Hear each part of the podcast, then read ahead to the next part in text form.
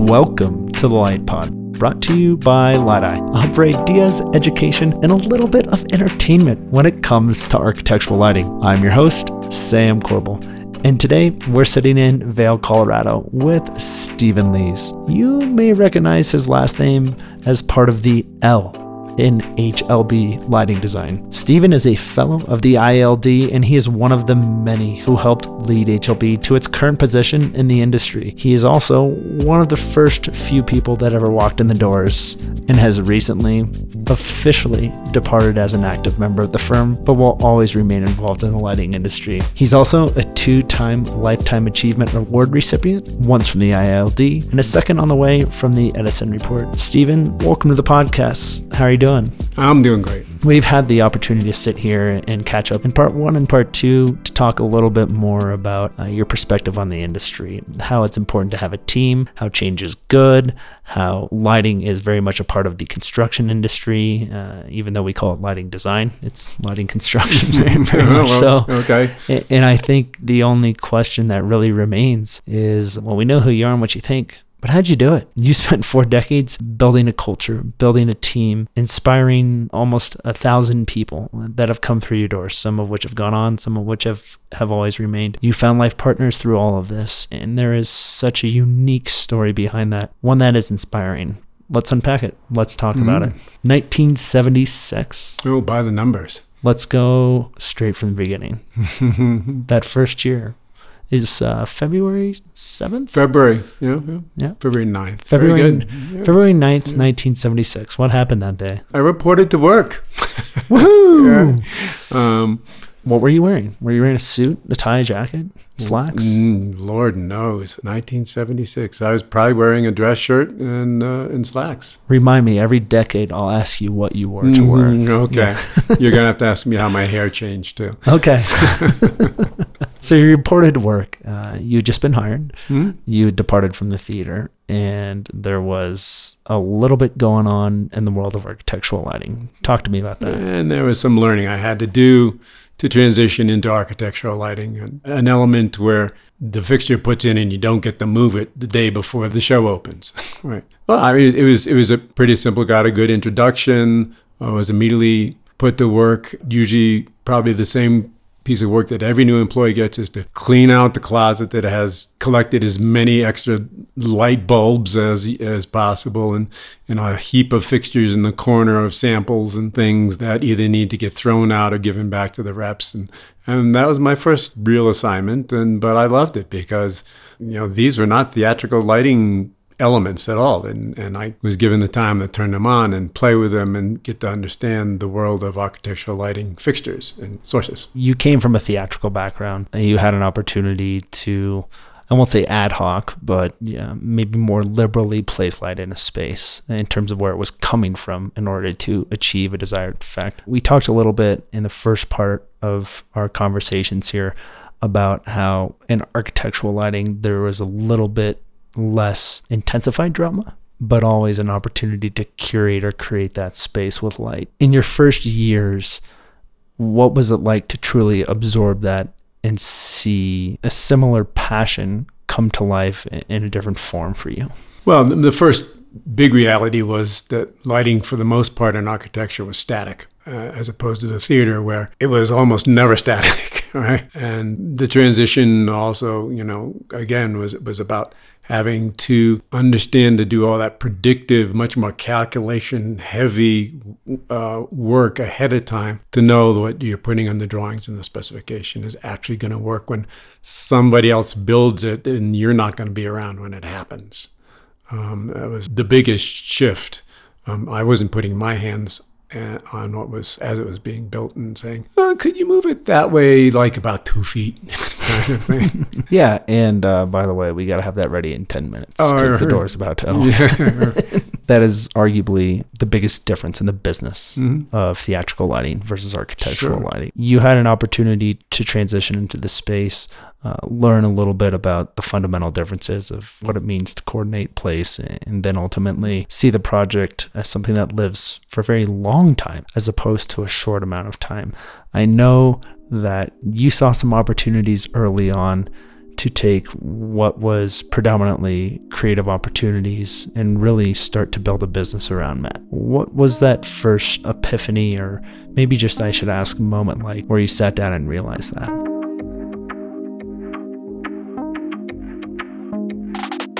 It was an epiphany. After I cleaned out the closet and played with all that stuff, I went to the drafting boards and started doing designing and, and, and drafting. And fortunately, the specifications were easy because I could just write it down and then we had somebody type the specification on an IBM Selectric, which, you know, all pre-computer, pre-fax machines, pre, you know, I had a HP calculator and that was the most sophisticated it got. Um, and of course, watched the evolution of lighting calculations and all that kind of stuff through the way. But but I, I observed, and again, this is Jules Horton's firm, and he was an incredible salesman. He could charm anyone, and he had these business development processes that he would go through all the time. So he could get the work, establish the clients, keep them loyal. He could do the lighting design work, although he really didn't do a lot of that. He we designed the work and sat down and told him what we thought was right. And he just criti- critiqued it and, and offered suggestions, not just about the lighting, but how we might go about solving some of the problems. So he, he was a mentor. I mean, he was my first real mentor. And I started noticing every Christmas that the bonus checks were written out of his personal account. And I know he was not taking money out of the, he was just getting a wage, a salary the same as everybody else. And I said to myself, that's not the way it's supposed to work. There's got to be a better way to run this firm where the owner doesn't have to take money out of their personal checking accounts to, to pay bonuses at the end of the year. And that's that was the epiphany. It's like there's got to be so I started doing some thinking and talking to some other people uh, that I knew. And there was no internet, so I couldn't pull down YouTube and get any how to's on how to start a business kind of thing. I found some classes up in Columbia and started taking some classes up in Columbia. Um, there's other places. So I was trying to learn learn like the basics of business. And when you say the basics of business, I mean like accounting, balancing a checkbook, what what was it? Yeah, finance, an annual report, you know, what's a, a balance sheet, uh, income statement, uh, cash flow statements, you know, that kind of stuff through HR, through operations, uh, you know, like I said, finance, and then what was going to rear its head. Uh, I didn't have to do that. It was IT, you know, which, you know, there was no IT back then. No IT in the 80s, no, folks. No. Um, so at least I was spared that. I started doing doing all that, and I started forming the idea, uh, as I had mentioned previously, of creating essentially an atelier kind of environment for lighting designers who don't know how to run a business or don't care about running a business and they just want to be lighting designers, creating an environment where they could do that, but it's in a structure that is going to make sure that financially there's it's it's a success. I mean, I basically then this is the the when you first start school at RISD, and I know because my daughter went to RISD, the first thing they tell you is we do not believe in starving artists. So I said, you know, why should the creative industry starve you know, just because we have so much passion that we'll work in the, into, until midnight or two o'clock in the morning for free, which is theater. Um, which is a lot of things in the creative world. There's got to be a better way to do that. And um, so at 1983, I guess, so it means I would have been there for all of six or seven years. I thought I was pretty much a hotshot. I knew enough about project management and lighting and design and calculations and that I could spread my wings. And so I uh, had a conversation with Jules and I said, Look, I said, I'm at this place where I want to grow. And I appreciate everything you've done for me. But, um, and I'd love to grow in the firm here. Uh, and uh, I have some ideas. I noticed, you know, I explained to him about the business things that I saw and what I had learned and what I thought I could bring to the firm because if you're going to step up, you have to bring something to to the firm. I said, or I could take that knowledge and I could go try shop it out somewhere else. And it took him a day. The next day, he said, okay. He said, um, I'll sell you half the firm. The, the next day. The next day. And I go, oh, you were you were not ready. You were not ready to to sit back down where you had just stood up from. Mm, no. You had you had said, "I got this. I'm gonna do it," and all of a sudden, if we fast forward to today, you made a great decision. But at the time, It was shaking in the boots. shaking in the boots. Did you get a day to respond? No, he gave me, I said, I need a little time to think about this. And that's when I started talking to other people that in the industry, not just the lighting industry, matter of fact, I don't think there are any in the lighting industry, but people who, who owned rep agencies who clearly had a, though a different business model, had a real business sense. And one that I have to credit, Joel Siegel, who is with that been in that some price for a long time, and I think is is he getting a, a lifetime achievement award? I'm not sure. He should. I'll nominate him. But I had a nice long lunch with him, and he he said, "Well, it couldn't hurt to give it a try," and that's been my That motto is- ever since. That is good advice. Yeah. It couldn't hurt to try. Yeah, right. And and I and I knew myself. I always would rise to any challenge or, or that I'd have, and uh, so we did it. So 1983, you bought into the firm and you actually bought half of it. Right, 50-50, it was split. right. You guys owned the firm and there are a few other employees that had come on board that become more important and more critical to this step. I know Barbara had joined in 1979 and was also there helping you. Tell me a little bit about how that greater dynamic started to grow and build even more owners at the company. Yeah, she started in, in 79 and, you know, started off like I started off and doing design work and all that kind of stuff. And she had the same, well, first of all, I'd have to disclose that she was Jules's girlfriend at that time and became his wife. Uh, this is starting to sound like Peyton Place. And so she was very intimately understood how he was running the business from his side and his perspective and his talents. But she was also very aware of what I was aware of and like the thoughts that I had. And when you say aware of what you were aware of, the thoughts are had, what was that? Well, you know, the Christmas check thing, the taking out loans, various ways things are processed in the firm. So you had an ally. Yes, I, I, I had an ally, and um, she started wanting to do more. You know, Barbara. I mean, she's not shy, but she's thoughtful. And we, I wouldn't want to say we started plotting, but she wanted to have more control. Jules at that point would have been 70 ish years old. So it was clear that he was going to have to be transitioning out at some point. We put our heads together and um, talked to Jules about transition and bringing Barbara on board as an owner. And I, I made it a little difficult for her, I have to say, because she came to me and saying she wanted to have some ownership. And I put up some resistance. And I said, well, look, if you want to be an owner, knock down the door. Literally said that. And, you know, you give Barbara a challenge and step aside because it's it's going to happen. And so she stepped it up and she started bringing things to the table. In hindsight, I mean, I realize it's a long time ago, we did. You know, if you were to ask me the question now, Stephen, what ultimately was the basic ingredient that launched HLB and made it a success? Stephen, what was the basic ingredient that ultimately launched HLB and made it a success? Gee, let me think about that for a while. No. um, Barbara and I are complementary in so many ways. She's got talents and skills where I don't have talents and skills, and vice versa. We went off and did a Briggs Myers test back then understand who we were and what we were. ENTJ. Yeah, I'm- INTJ. Yeah. Right, right. You've heard that story, huh? Mm-hmm. So, and she was the extrovert. I was the introvert. Actually, just recently, because we're going through a obviously a retirement transition in life, it's like okay, so let's make sure what we are, what our what our path is. We I encouraged her, and, and we both did the Enneagram Yeah. test. Yeah. Fascinating, nine personality types. How'd you do? I'm a five, Okay. and she's a seven. So, what is the five? The five basically is the thinker. I don't do anything until I study and think, and even my emotions I process through my brain, right?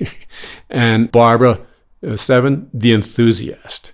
You know, the cheerleader, the enthusiast, the impulse, uh, the exterior. So, she did sales, BD, marketing, and ultimately decided she should be the president, even though she came in after I because leader. She she was a Face a- first, a, natural first. Mm-hmm. face leader for the firm to get that culture together, to get everybody inspired and all that kind of stuff. She, those talents she has, I can do it on small levels, but I can't do it all the time, and it exhausts me. um, but on the other hand, you know, and she'd come up with a great idea. You know, da da da. I go, hmm, wait a minute, wait a minute. She goes, what do you mean? I think we should study this and think about it for a little while. And then, so I would often, and she'd say, well, okay. And we soon found out that that was really, you know, we, and we'd bounce ideas off each other. So it was that combination of skill sets and personality and qualities that really was the beginning of that fission reaction. And that I think started attracting other people because we started hiring some consultants, business consultants, and putting together the plan. I mean, we are retired, you know, me a year ago, Barbara, mm, but at the end of this year, that transition plan we started in 1999. Now we're gonna get to 99. Oh, okay. I'm jumping ahead of myself. but you're jumping ahead of yourself. Yeah, okay. So in eighty seven, Barbara becomes an owner. In 87, yes. You and Barbara have this incredible relationship in the working environment where ideas can come more organically and then out of thought. And you understand how to work together to legitimize them or maybe say maybe that's not the best one and we should think about it this way or continue to pivot forward. Or say we need somebody else to help us on this. Or you need somebody Yeah. else to help you with it. Exactly. Jules lets Barbara buy into the firm. At this point, there's the three of you that own the firm. Mhm. Fast forward just a few years, there's more people that are coming on board. The firm is growing, you're having some success. What was it like to take that synergy and put more momentum behind it? Well, first of all, um, uh, Jules completed all of his sales of, of shares to Barbara in 1990. So it was three years later. So from 1990 on, Barbara and I were, were the two owners of the firm. So Jules sells Barbara all the shares in 90 and you have this synergy. You have this ability to work with each other. You understand each other's predominant strengths as opposed to where one strength can support the other in, in the mm-hmm. form of a potential weakness. Mm-hmm. And in 91, somebody named Teal joins the firm. And at that point is just another a team member, a designer. But Teal ultimately became the B of HLB in 99. What was it like for you and Barbara to find Teal and others and maybe take a page out of the book from the gentleman that had hired you both and learn about what it meant to invest in your people?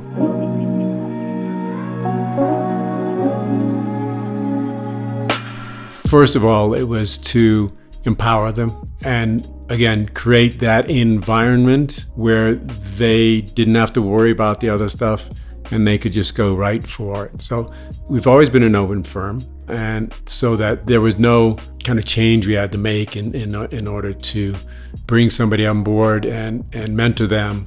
Proposals were open, fees were open. We had worked together. I know Teal worked a lot on helping to put together some of our first sort of standard proposals, the scope of services, et cetera, on them. And when you say open, you mean that you shared that Oh, with yeah. everybody that was a part of your team. Yes, yeah, yeah, absolutely. Why was it so important to do that? Well, you know, it's interesting you asked that question because I, I can't say that I had, you know, we're going to be a billion dollar firm in, in 20 years or something like that. And I'm not sure that I even needed to be a big firm. I wanted it to be a financially successful firm so that that would support some really great, innovative lighting design talent and, and, and projects. That was really my goal. I want to build that environment that is just that perfect place for lighting design to happen. Really great lighting design to happen. You had a purpose, you built a brand, and developed a culture. So in 99, Teal becomes the B. How many people were working at HLB at, at that point, and why did you decide that it was time to have that third person in the ownership circle? At that time, uh, we had a San Francisco office, and, which was our first outside of New York office. And we had already started thinking expansion geographically back then, especially pre Zoom. Um, Pre World Wide Web. right, pre- right. In order to really cultivate a client and keep doing work with them, you need to be at their doorstep.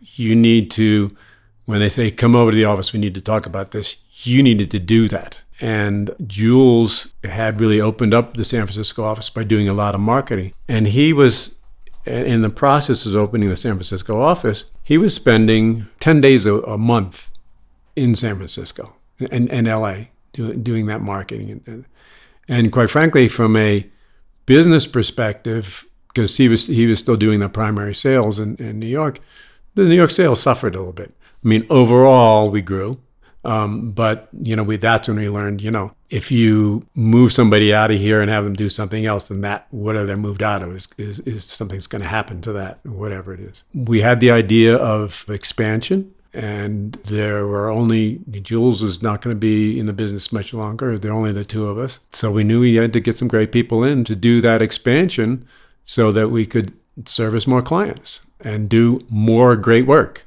Because there was some in and out in California, between San Francisco and LA, there were some incredible architects. There still are, and that we just you know, wanted to be part of that work. And this is in the late '90s, uh, early 2000s, mid '90s, yeah, right, right. starting, yeah, in 2000s, right. There's a lot going on on the West Coast. Mm-hmm. Oh yeah, in this time and point. But Teal and Teal moved out to our San Francisco office. She started in New York in '91, and I believe she was out in San Francisco within two or three years, if even that long. And she was in San Francisco, uh, where we we did have a, a principal there um, who was not an owner at the time, but she actually wasn't a principal, but she was leading the office out there. And um, this is pre 99. And um, Teal was just drawn to LA. She was also drawn to creating her own nest or vision or office. And um, so it was logical. And she suggested, well, how about I open an LA office? And go, what? And it was the kind of environment where she could say that right? Uh-huh. And she was the kind of person that could say it, and you know. And then we had that discussion. Barbara and I talked. We talked, the three of us, and and we said, well, good idea. And then you know, again, it was sort of my same attitude. Well, knock the door down. Tell us how that would happen. And instead of us designing, Barbara and myself designing what how that should happen. So, so Teal put together a plan, shows how that would happen. So she owns it. Right. And that's, you know, one of our basic things. Every time we open up a new office, there's a business plan and the, the person who's proposed opening it puts that business plan together. And when they open it, it's theirs. You're obviously there to support them, and they're well. They're part of the HL. They're part of HLB, but yeah. it's it's they feel the ownership, and you know, uh, uh, there's a, a plan everybody's agreed to, and and plans never happen the way you put them together. That's not the purpose of plan.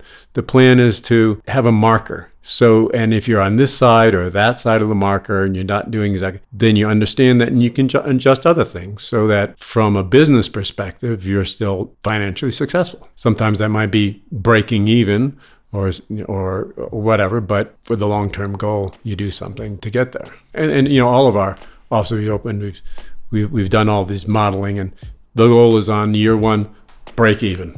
You know, yeah, just good, just plant a flag. Open the office, get your foot in the door, yeah. get both feet on the ground, right? Uh, make sure that people know we're here, mm-hmm. that we're we're here to help them, we're we're here to service them, right.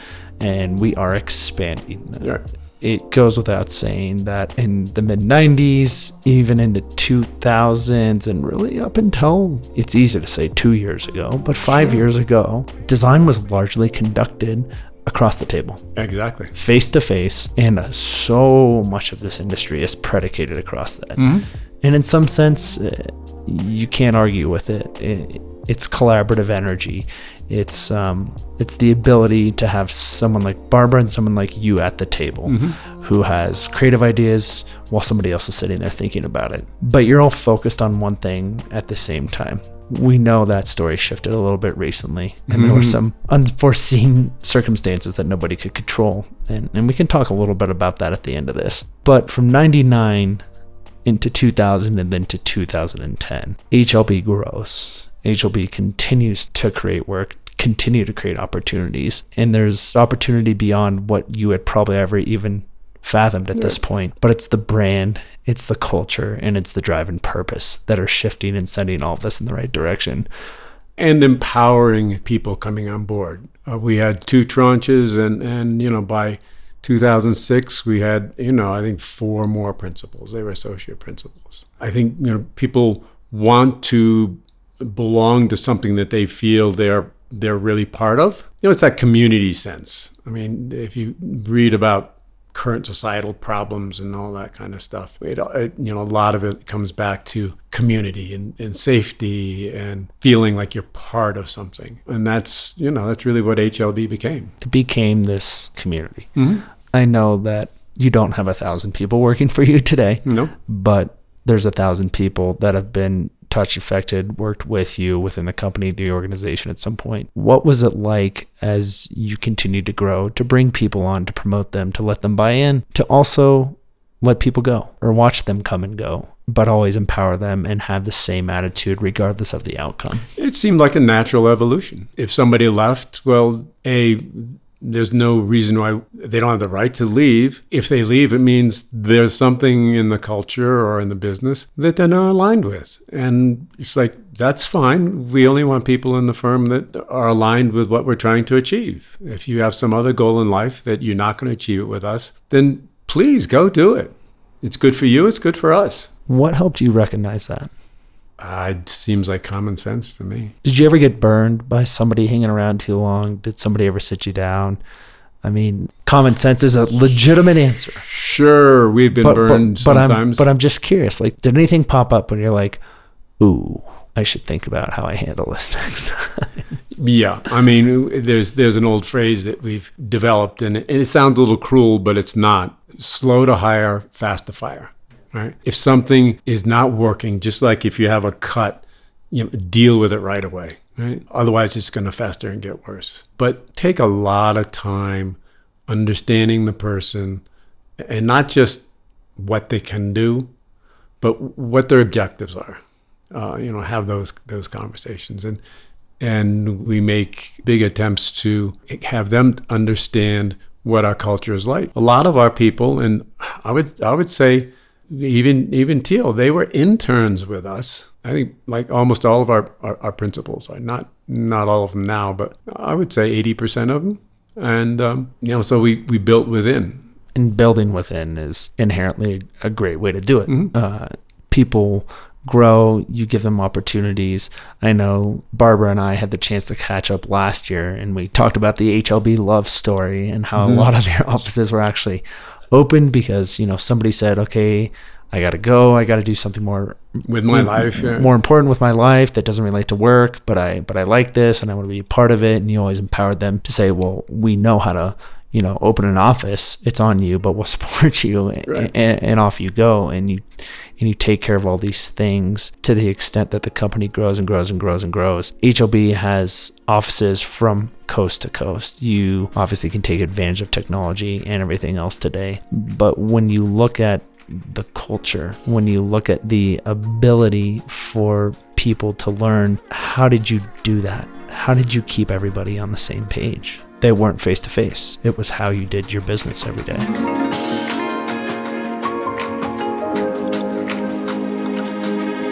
Well, we had way before COVID hit, we had already addressed the culture issue. And we recognized when we, ju- when we just had three offices, maybe the fourth, but that we were becoming four separate cultures. And we recognized we had to deal with it.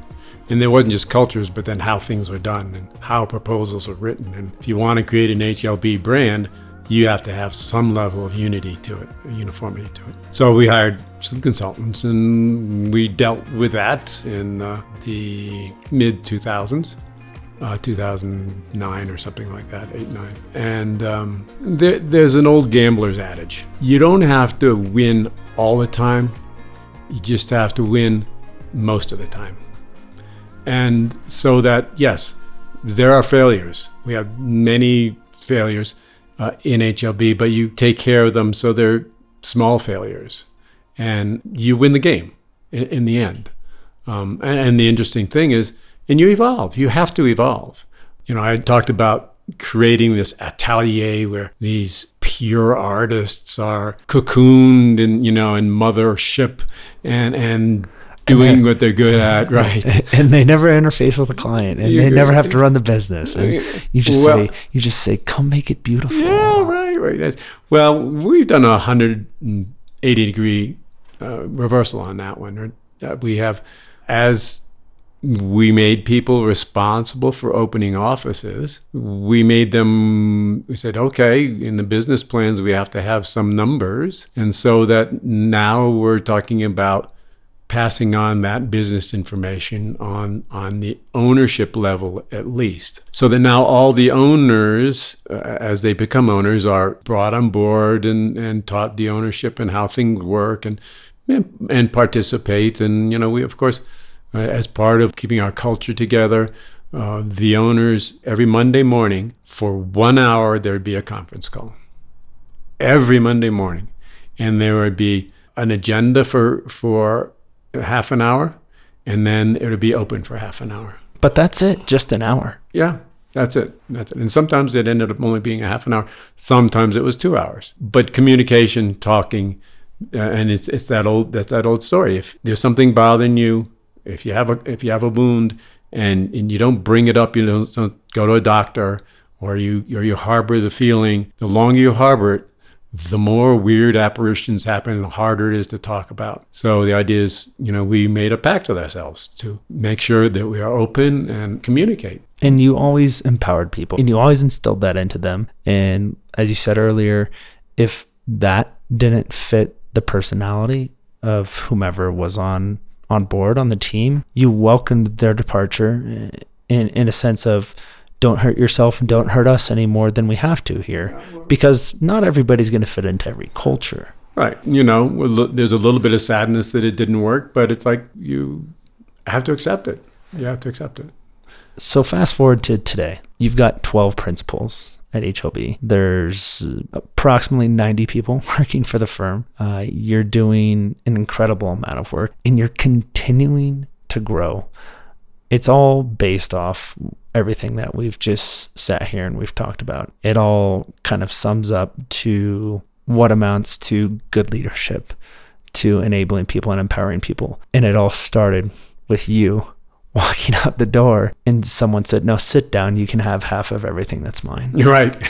I still quote Jules on, on a lot of the things because a lot of stuff I, I learned from him. It's like he believed in me, you know, going to see uh, Gordon Bunshaft. He believed in me that, you know, I could, and not just believed in me that I could own half the firm and make it more successful, but he then empowered me to do it. But he didn't say, here, this is how you do it. He said, okay, you want you wanted to do this, you go ahead and do it and and um, and be good at it. I've got to ask, it's incredible what you have done. It's incredible that, you know, Jules had the fortitude to do what he did, uh, but it clearly enabled you to be who you are and what you've done. Likewise with Barbara, with Teal, and with so many others that are now a part and an owner of the firm.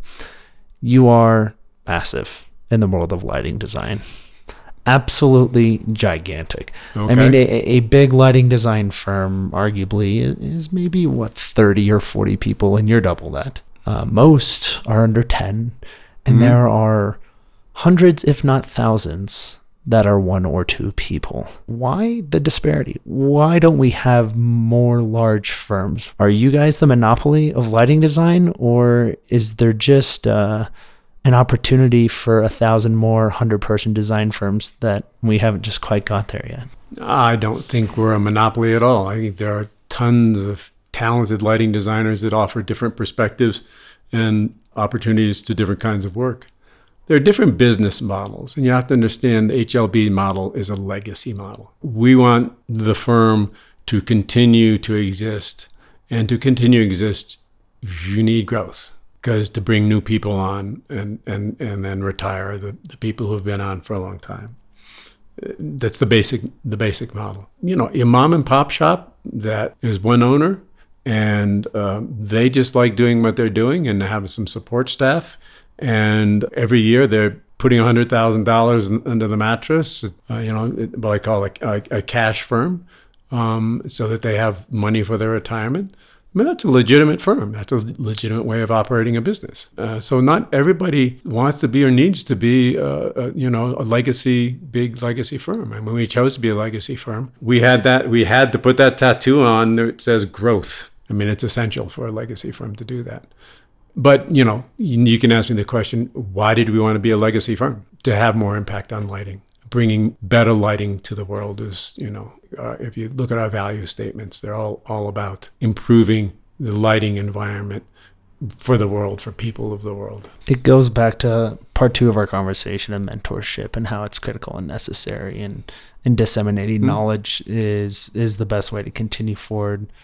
A legacy does that. Mm-hmm. A legacy pushes it all forward. Better yet, a legacy of a culture, of a purpose, right. of a brand, which today is HLB Lighting Design.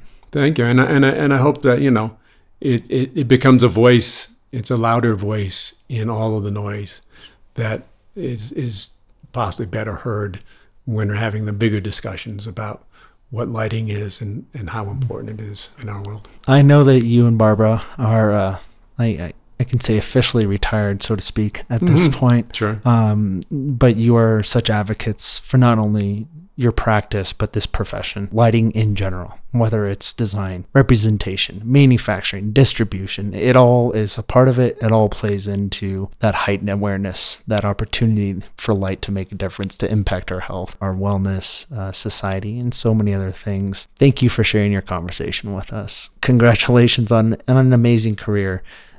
I look forward to what both you and Barbara will do next. I know you're not leaving our industry. No. Nope. I know you'll have other ways to, to give back, and I know you'll continue to inspire so many, both who listen to this podcast or maybe just, you know, see your photo uh, sitting on a light pole in New York City when I print out 100 flyers and slap them up there when I'm just running around having fun. AAA lighting call 800.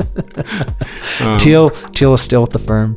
Uh, yes. And, and, she is one of the 12 active principals. Uh, I hope that I get the chance to maybe catch up with the three of you all someday and talk about the 20 owners that you have. Good luck to you and your team. Good luck in retirement. Trying to have too much fun without me, okay? Okay. Well, and, uh, and you know, I think we're going to be speaking again pretty soon about a, a, new engagement that we're getting involved in. So I look forward to it very yeah. much. Okay. Thank you so much for your time, Stephen. We'll talk to you soon. Thank you.